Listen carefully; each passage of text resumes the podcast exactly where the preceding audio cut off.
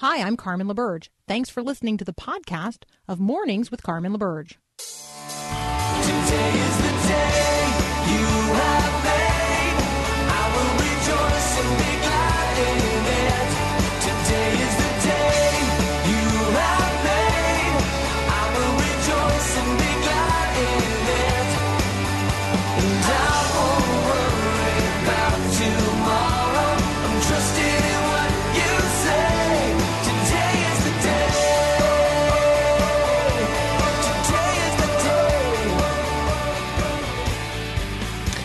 Good morning. Today is the day. It is Tuesday, September the 3rd.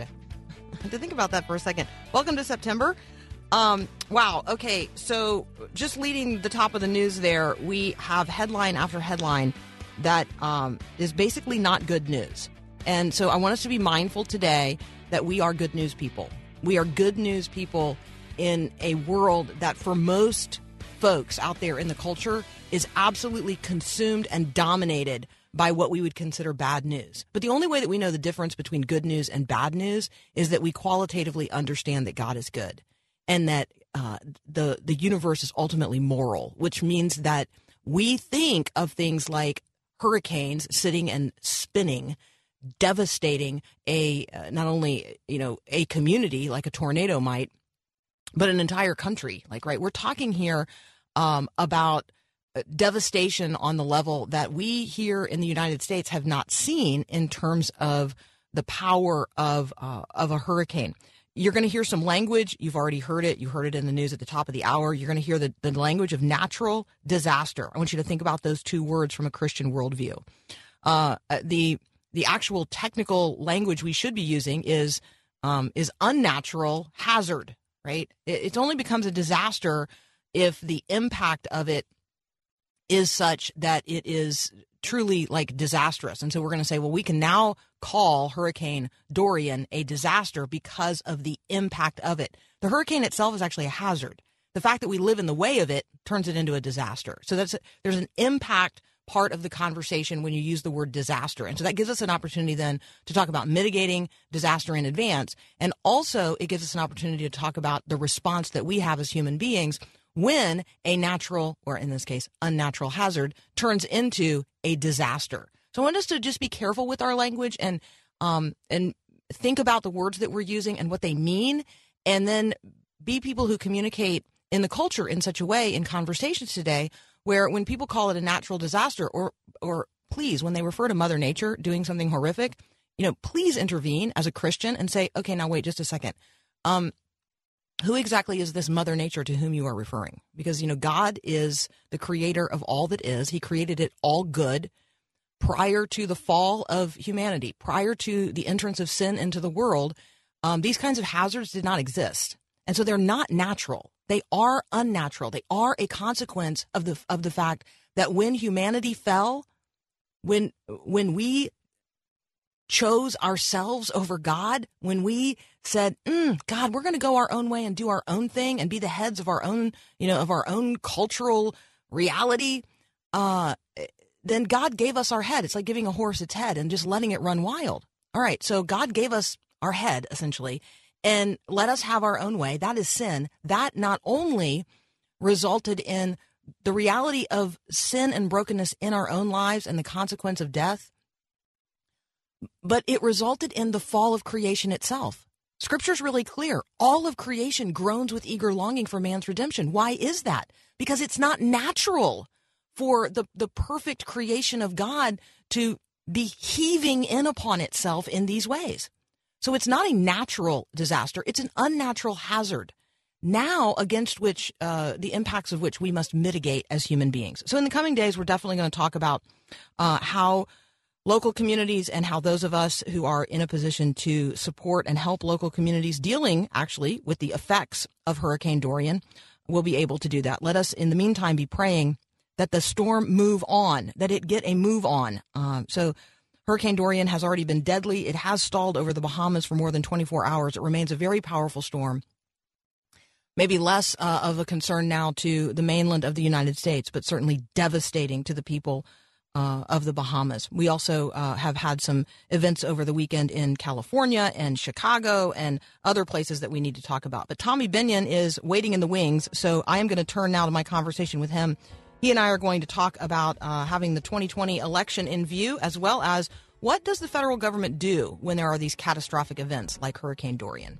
That's up next here on Mornings with Carmen.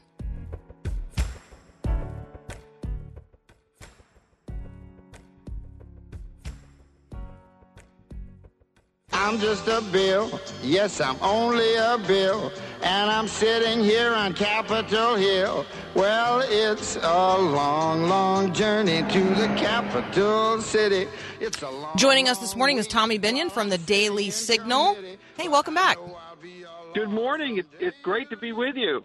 It's great to have you here today. So, um, can we lead off with kind of a, a, a, a splainer on how the federal government does respond when what I'm now describing as unnatural hazards like hurricanes turn into disasters and then we have to deal with the with the impact and effect of those. I don't think there's I don't think a lot of people like really understand how FEMA works and why governors would be asking the president to declare um, you know, a state of emergency in advance of a storm's arrival. So, can you walk us through a little bit of that? Sure. So there's really um, there's three categories. There's advanced preparation, which is really important, um, and it's going to determine, uh, like you were, were talking about, the level to which we are able to mitigate a disaster. Advanced preparation is really important. Dorian has been a particularly slow-moving storm. We've we've expected it to hit Florida now for over a week, so we've had lots of time to um, prepare in advance. Governors in Florida, Georgia, South, and North Carolina have all declared mandatory evacuations. So that mitigates that um, lowers the amount of rescue operations that has to that have to go on. The next category is in the short term, during and immediately after a disaster, and that's about rescue and recovery. That's about making sure that everybody is safe, making sure that resources are in place, getting power restored. I was driving north on I 95 all day on Sunday, and I passed Carmen. I'm not kidding. 300 power trucks driving south on 95 to get to Georgia and to get to Florida to be in a position to respond if hurricane force winds were to knock power out in those states. And the last thing is long term. The long term recovery, especially where the federal government is concerned, and this directly answers your questions about why governors declare emergencies and why they ask the federal government to declare emergencies in these places. It's about funding. It's about getting money to the areas that are affected by this so that they can rebuild. Anytime a named storm hits, anytime there is a big natural disaster like this, um, what you have is the ability to get federal funds to rebuild. There's always um, uh, disaster re- uh, relief funding in place. Now, it's really interesting. This is just a this is a, a slight policy point, um, but a, a trend recently has been for that disaster relief money to be spent on really community building projects rather than just rebuilding houses that were destroyed. The fund where we rebuild houses that were destroyed, it's called the Disaster Relief Fund, the DERF they they call it in Washington. It has tens of billions of dollars in it. Um, it's it's more than enough to recover from a storm like this. Um, but uh, still, there will be another bill. There will be another appropriations package built to sort of uh, help communities grow. It'll be aimed at economic recovery, uh, and and that's an, another question altogether. And I question the federal government's involvement in that. So that's the that's the big picture. There's before, during, and immediately after, and then long term.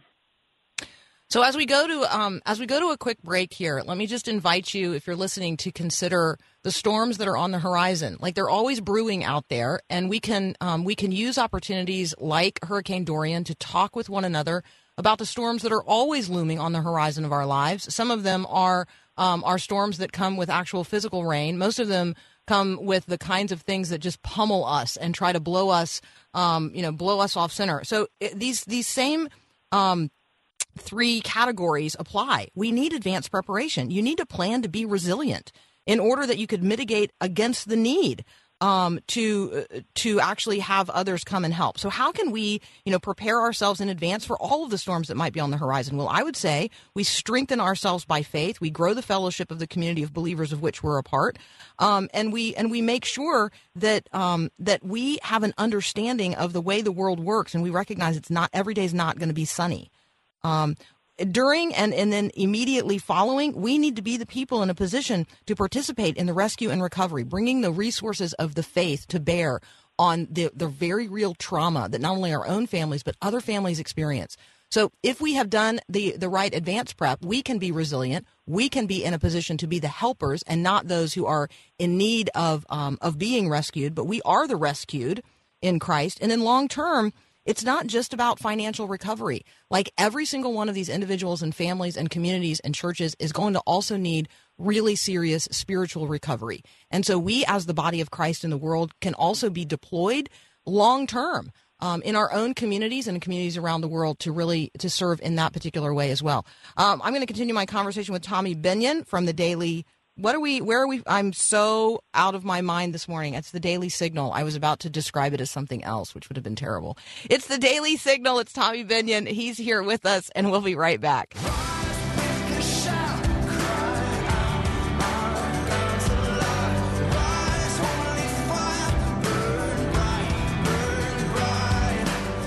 Returning to my conversation with Tommy Binion, you can follow him at TP Binion. He is from the Daily Signal. I I almost misspoke, and he would have had his feelings hurt, and I would have felt terrible. Um, the Daily Signal is a part of what is going on at Heritage. Hey, remind us, Tommy, what Heritage is, and then remind us what you do at the Daily Signal. Not necessarily what you do, but what you, the Sure. collective you, at the Daily Signal do. Yeah. So the Heritage Foundation is a um, an educational organization that exists in Washington D.C. Uh, to influence public policy outcomes. What we do is we research uh, policy, especially federal policy. We make recommendations to the United States Congress uh, and to the um, presidential administration and to the Supreme Court uh, about policies. We're a rather large organization centered right there on Capitol Hill. And we have a news outlet, and it's called the Daily Signal. And one of the things the Daily Signal does best, in my opinion, is cover stories that illustrate policy. You get a lot of articles on on other news sites about uh, you know the horse race for the presidential contest or what's going on in, in palace intrigue at the White House. The Daily Signal, you'll get stories about real people throughout the country, and their stories illustrate why federal policy is important and how it affects um, those of us in the real world. Uh, so I actually find it a, a breath of fresh air on the Daily Signal. All right, and there's some really uh, cool new contributors at Daily Signal. If you guys want to go check it out, it's dailysignal.com. Uh. Let's talk about um, the economy because I think that we see headlines that um, that say, "Hey, people are beginning to feel the effects of tariffs, and those felt impacts are then affecting, um, you know, our perception of uh, of our own economic power. Trade deficits uh, continue to grow." Um, when we talk about the economy, I think that probably top of mind for most people is is jobs. Do I have a job? Does my job uh, pay me enough to meet the primary needs of my family? Like, right when we talk about the economy at the at the most personal level, we're we're almost always talking about jobs. So let's talk about jobs in conversation with the 2020 election cycle. Sure. So um, you're right. The tariffs are sort of hanging over our heads, but what we all care about is jobs and, and the absolute bright spot. The, the best piece of economic news that we have, the best thing going for us is how great the labor market is. We're going to get another jobs report on Friday, and, and, and when that comes out, we'll see that unemployment has held very, very low at 3.7%. And we'll see that the economy added, you know, 150, 160,000 jobs again in the month of August. This is this is very good news. But the effect is not macro. The effect is micro. It, you mentioned it. It's on the individual. Think about any market. Think about the housing market. There are buyers markets where there's lots of houses on the market and therefore the prices are low, and there are sellers markets where there are a very few sellers and therefore the the price can be very high.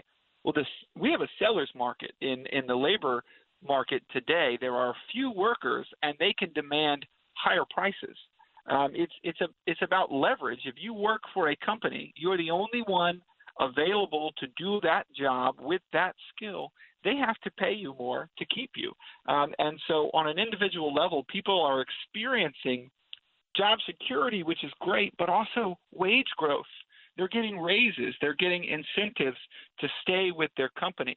Um, that is the effect of a tight labor market is that individuals, laborers, have more leverage. And that's where we are today. Your original question was how does this affect 2020? I think that benefits President Trump. Uh, every other election, just about you can trace the outcome to how well the economy was doing.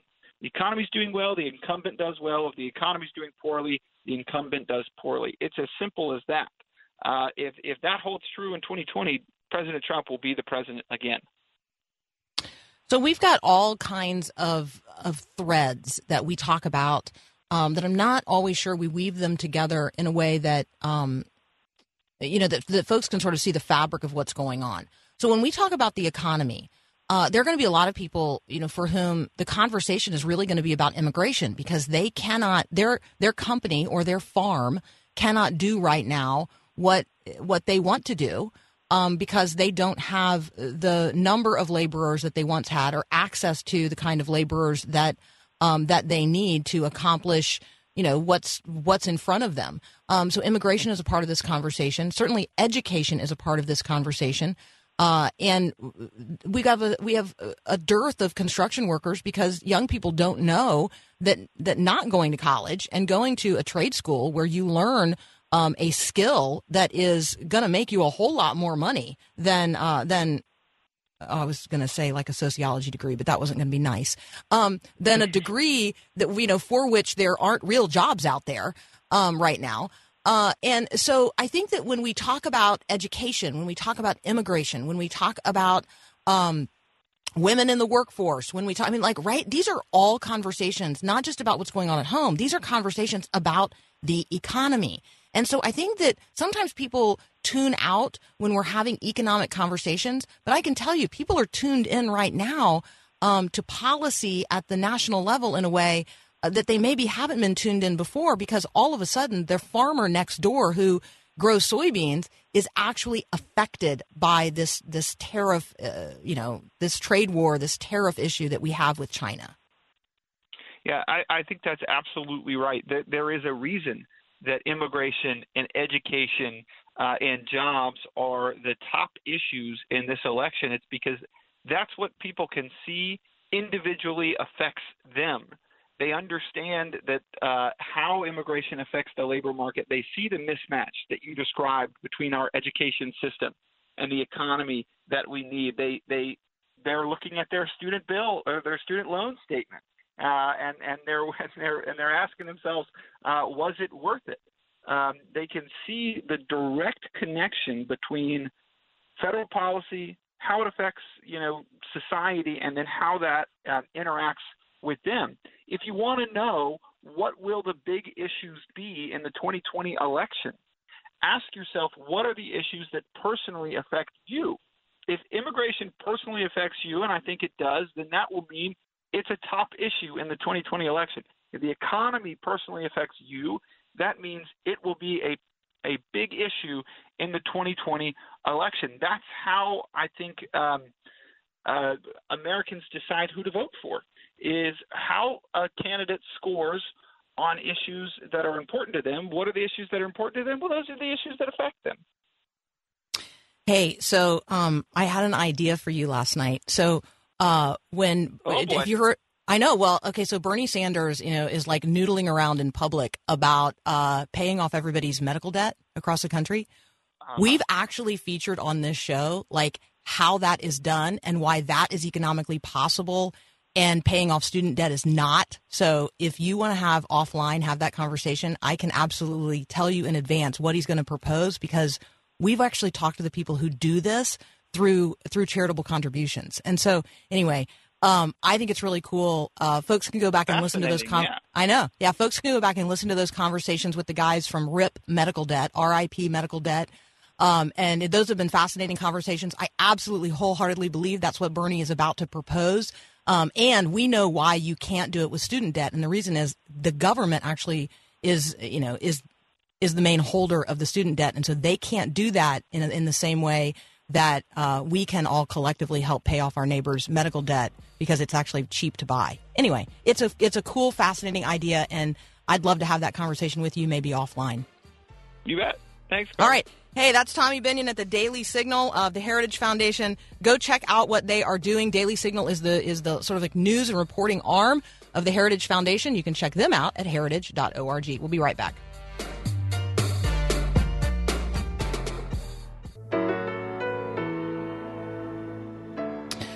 So there's some uh, there's some headlines today that I'd like to just spend a few minutes uh, discussing with you, and one of them is a an op-ed by one of the candidates for president. Her name is Marianne Williamson, um, and I, I don't think Marianne Williamson is going to be elected president of the United States. I don't even think she's going to ultimately be the Democratic nominee, but she is a provocateur of some of the right conversations. Now, Marianne Williamson gets some things right in that she puts her finger on some of the issues and the actual deep soul problems that we have in the country. The problem is she doesn't go all the way to what is righteous. And so just because somebody is technically right doesn't mean what they are proposing or offering is righteous. And so I'm going to um, actually wander around in Marianne Williamson's op ed from the Washington Post today that the U.S., the United States, needs a Department of Peace and I'm gonna uh, I'm gonna tell us how to take that from mm, right to righteous. That's up next. You're on Mornings with Carmen. When you think of the word wise, what comes to mind? Hi, this is Callie Breeze with Thrivent, helping you be wise and thrive. I think of a wise old owl, or the wise men who visited the Christ child. You may have a totally different picture in your mind, but one thing I know for sure finding a picture of wisdom is so much easier than being wise. Here's my take on it. Living your life wisely means that you wrestle with the tension that comes with choices. You look deeper to seek out what God would have you to do, and then you're obedient. Being wise is different from being smart. Being wise with money means you think about the bigger picture, and it's not just about building wealth, it's about being a good steward. Wisdom isn't just something you can get from a book or a class. You have to live life to be wise. Observe those around you. Seek counsel from others who are wise. So ask God for guidance on your path. And as you learn, be generous by sharing your wisdom with others.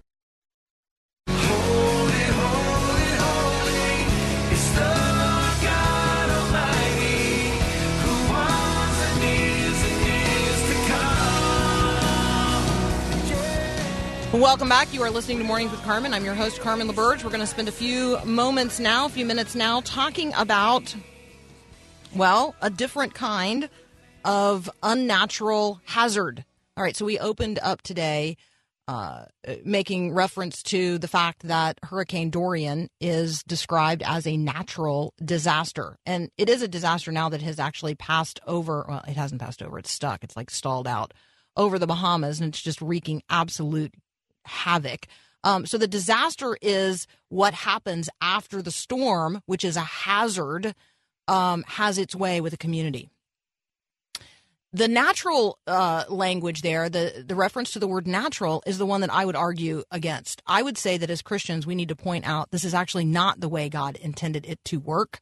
Um, this is unnatural. This, like every other part of uh, of fallen creation, this is a result of sin. It's a result of human sin. Now, I'm I'm not uh, going to go so far as to you know as to point to any particular action of of human beings now, like you know the fact that you use aerosol hairspray. I'm not going to say that's why people in the Bahamas are are dying as the result of uh, of a of a massive, overwhelming storm. I am going to say that sin, original sin, and then the ongoing reality of the of the power of sin in human life generation upon generation results in the fact that we live a long way from eden. We live a long way from the reality of the way god created things to be.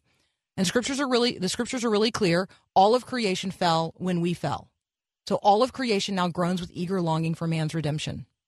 And so you have an opportunity today in the conversations that you're having when people are talking about natural quote unquote natural disasters like hurricane dorian or um, absolutely horrific um, man made realities like people being on a boat off the coast of California um, on a you know on a three day Labor Day weekend dive trip who were trapped below decks when a fire broke out and they died. Lots of them, dozens of them.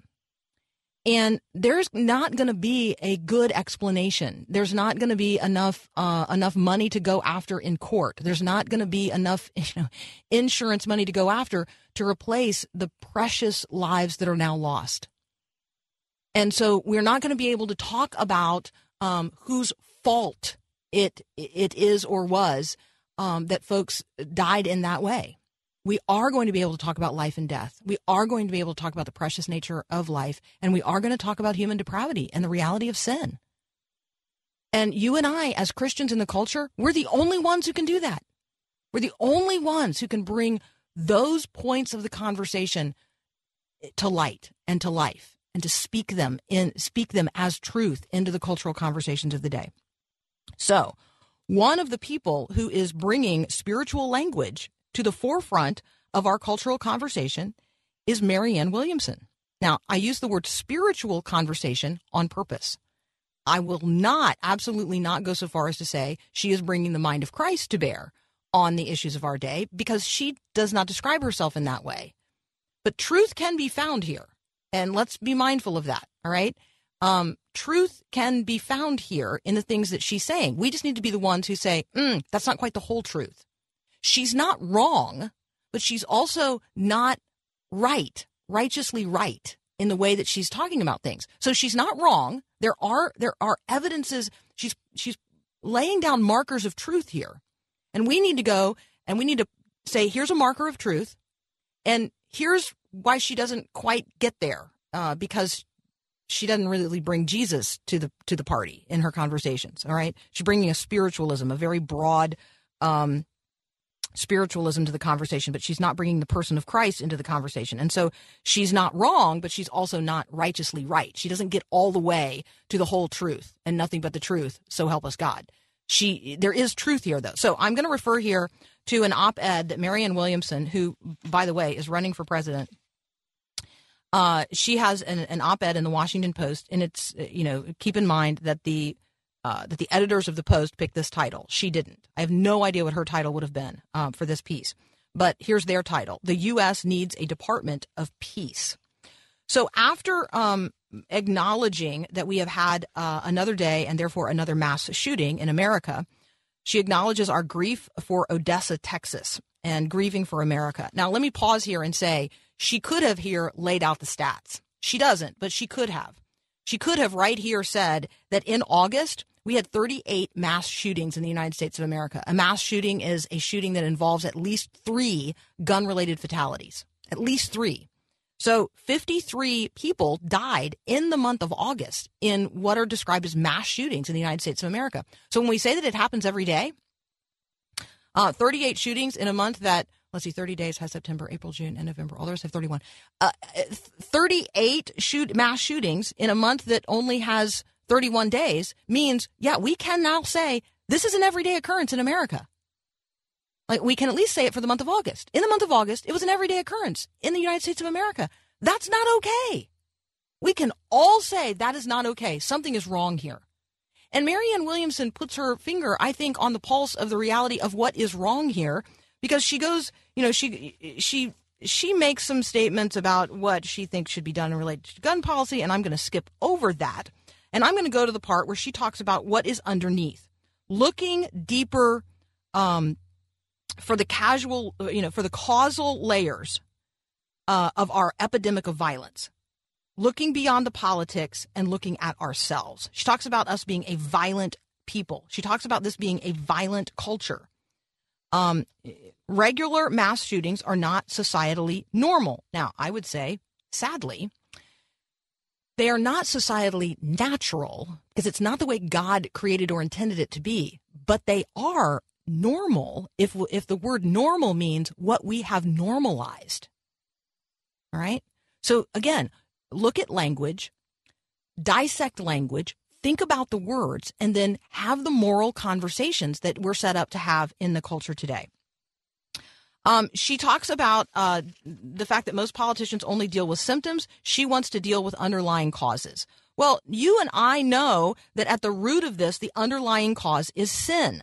There's a reason that, you know, like she's recognizing that our hearts are violent. Well, there's a reason that our hearts are violent. We have done violence to the only relationship that has the possibility of producing peace.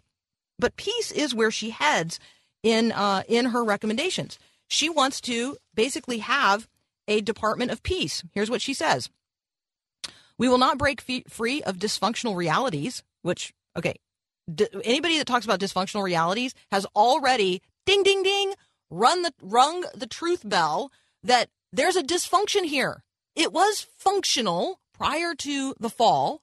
She doesn't point to that, but I'm saying you as a Christian can point to that today. She's not wrong that our culture is dysfunctional, that we are dysfunctional, that we are misaligned, that we are out of sorts with the way we were designed to be by God. Right? There is there's a reason we have enmity with, with ourselves and one another. It's because we're at enmity with God. There is a root cause here. She just doesn't get all the way to it. So she points to the dysfunctional realities um, and wants us to embrace more fu- functional ones. Well, we can't, we cannot in and of ourselves just suddenly embrace functional realities. We're we're broken, and we need grace. We need the grace of God in Jesus Christ to restore us to a relationship with the Father, to a right relationship with ourselves, and then what will be produced is right relationships with others. So she proposes a U.S. Department of Peace to coordinate and harness the powers of conflict resolution, restorative justice, violence pre- prevention, trauma informed education, mindfulness in schools. Uh, we should talk about that one. Uh, child and family wraparound services, social and emotional learning, and a world class peace academy to train and deploy thousands of peace builders, plus national conferences and a presidential task force for peace creation. Okay, we have a world class peace academy. It is deployed in every community across America. It's called the church. The problem is that every one of those peace academies is not intentionally producing peacemakers. We're not intentionally producing peacemakers, disciples who are people of peace, who know how to actually go out and make peace. All right, I know I'm I'm I'm I'm on a little bit of a rant. I'm sorry. I'll slow down. I'm not actually mad at anybody. I just want us to get that there are um there are little nuggets of truth sitting out sitting out there in very public forums that we need to pick up and we need to help people build with. All right, so we're going to come back in just a minute to continue the conversation about not only uh, a U.S. Department of Peace, but I uh, I want to propose a ministry of friendship, a ministry of reconciliation, agents of grace, ambassadors of the kingdom. Oh, and you're going to say to yourself, that's all in the Bible. We'll be right back. A a. A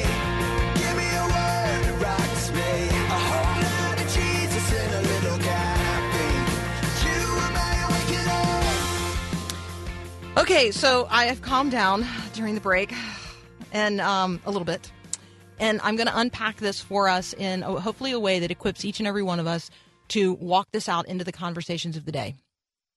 So Marianne Williamson is a candidate for president on the Democratic side. She is uh, she's one of many, um, and I don't expect that she will uh, ultimately garner the Democrat uh, nomination, nor do I expect her to be the next president of the United States. However, she is a cultural influencer. She is a person who, um, even though political pundits and sort of the elite political class, they just brush her off as um, irrelevant. She's not irrelevant. Um, and she's not wrong. She's not wrong. She's just also not quite right. And so we as Christians can take what she is giving us, like in in today's uh, Washington Post op-ed that she has there about the U.S. needing a Department of Peace. We can take that and we can say, you know what? It's impossible to actually know peace and therefore cultivate peace and become a people of peace if we don't know the Prince of Peace. Like, how are you going to do that? So when she when she makes her proposals, it's all very humanistic. It's all very much reliant upon us. Now, it's spiritual, but it's not Christian. And we need to be able to make that distinction in our own hearts and minds, in our own lives, um, and in our conversations with others. So, what Marianne Williamson is saying is spiritual, but it's not Christian. Do you know the difference? Would you be able to carry on a conversation with somebody distinguishing that from which is generically spiritual. Okay, and there we might be talking about New Age um, ideas. We might ta- be talking about um, people talk about mindfulness or they talk about the practices of Eastern religions and Eastern spiritualities. That we're talking there about New Age ideas, and you say, "Oh, I thought the New Age thing was back in the '70s." Marianne Williamson is from the '70s. Okay, so when we talk about New Age ideas and the way that those ideas are brought forward into 21st century conversations, and as they are applied to what we just openly describe as a culture of death and a culture of violence today, right? None of which is different than just right outside the Garden of Eden, right? Culture of violence, culture of death, introduced in the second generation of humanity. You remember, right, that Cain killed his brother Abel, all right? And he didn't have a gun, but he did have a spirit of anger that brooded up within him to become murderous. And he found a way with what was available to him, which happened to be, you know, a rock. Not Iraq, the country, a rock on the ground. Okay. So she thinks we need a Department of Peace, but she doesn't know the Prince of Peace. So it's a little bit hard to uh, uh, to imagine how you are going to lead people to become people of peace and communities of peace and a culture of peace if you don't actually know the Prince of Peace, who's Jesus the Christ. That gives us an opportunity today to talk about him. That is always our goal. It's always my goal to be talking about the real issue behind the issues. And the real issue behind every issue is God. Always, eh, always, and every time. There's not an issue that is eh, going on in our culture or in your heart today or in your life or in your office. None of them, none of them is is disconnected from the reality that God is. God is and God has spoken and God has come in the person of Jesus Christ and God has offered to us redemptive grace. And for those who have received that redemptive grace, God has made of us, He has made of us ambassadors of the kingdom of heaven, agents of grace, ministers of reconciliation, and yes, peacemakers. So, if you want to take what Marianne Williamson is giving us, right, which is a call for a Department of Peace, I would just go ahead and go beyond that. I would say, you know what? We need a minister of friendship. We need a minister of fellowship. We need a minister to care and combat the crisis of loneliness and despair in this country. What are those? Well, those are ministers of reconciliation. And guess what? Every single Christian is already one of those. You are a minister of reconciliation. That's actually what the Bible calls us. The question is whether or not you're living out that ministry today. In relationships with people whose skin is a different pigmentation than yours, are you a minister of reconciliation? In relationships that are broken, in your own home, in your own school, in your own place of work, in your own community, are you an active minister of reconciliation? Not like passively not making trouble. Okay, ministers of reconciliation are not people who just passively don't make trouble. They're not, you know, the sidelined, quote unquote, good people. No, no. Ministers of reconciliation are the ones that walk into the hot zone. We walk into the hot zone as people who are um, filled with peace because we're possessed of the Spirit of the living God, Jesus Christ, by His Holy Spirit. If, if that's who you are, then that's who you're called to be a minister of reconciliation today in the world that God so loves. Another word, if you don't like that one, um, is that the Bible calls us agents of grace. Now, an agent is a person who is sent, right? Sent by the one in authority into a situation to do something. So if you are an agent of grace, you are sent by God today into the world to bear what? To bear grace. To bear grace. You are an agent of grace, a minister of reconciliation, an ambassador of the kingdom of heaven to the kingdoms of this world. That's who you are. So go out there in a ministry of friendship, in a ministry of fellowship, uh, caring for and combating the crisis of loneliness and despair and violence and anger in the culture today. We want to change what's fundamentally the root cause that Marianne Williamson is pointing to here. Then we aren't going to be the ones who ultimately transform the hearts and minds of people but we are the ones who make it visible in the world in such a way that people turn and, and they're like, what is going on with that person? What's going on over there? What's different about them? What do they know that I don't know? Because in the midst of this chaos, they appear to be at perfect peace. We'll be right back.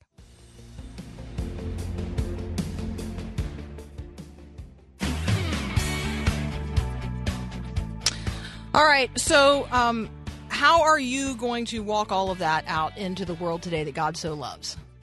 Um, don't be a person who just you know cries out peace, peace, unless you are also crying out um, in in the culture the peace of Christ, the peace of Christ, the peace of Christ. It passes all understanding.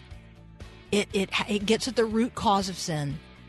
It provides something that the world can absolutely not offer, but but for which the world is desperately dying to know. So be that person today. Um, be that agent of grace, that minister of reconciliation, who is possessed of the perfect peace of Christ, which passes all understanding, because you are under the lordship of the Prince of Peace. And walk it out in there to the world. Walk it out into the world. Uh, do so without fear. Do so with great compassion and love, and understanding that people are living um, in in great fear and desperation. Don't be afraid to reach out to somebody else and invite them in. Invite them in to the covering of peace that you have in Jesus Christ. Um, I had actually somebody say over the weekend, Hey, thanks for taking me under your wing. And I thought to myself, It's not my wing. It's not my wing. I don't even have a wing. Trust me, not an angel. Have no wing. Um, but when we take people in, when we take people not only into fellowship but into discipleship, they they get they get under the covering that we enjoy as well. And so do that today. Be a person who's extending the grace of, of Christ, the grace of God to other people in such a way that they feel covered, that they feel invited in, that they begin to explore for themselves what it looks like to have a restored relationship with God through Jesus Christ. You're listening to Mornings with Carmen. We'll be right back. Thanks for listening to this podcast of Mornings with Carmen LaBerge from Faith Radio. If you haven't, you can subscribe to automatically receive the podcast through iTunes or the Google Play Music app. That way, you never miss an episode. It's also available anytime at myfaithradio.com.